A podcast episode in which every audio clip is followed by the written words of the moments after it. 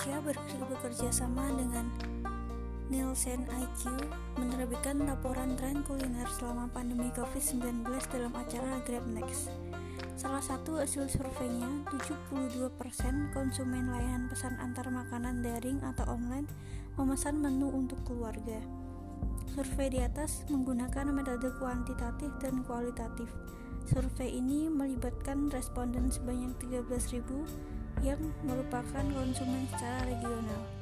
14 top leader di industri food and beverage dan data platform Grab.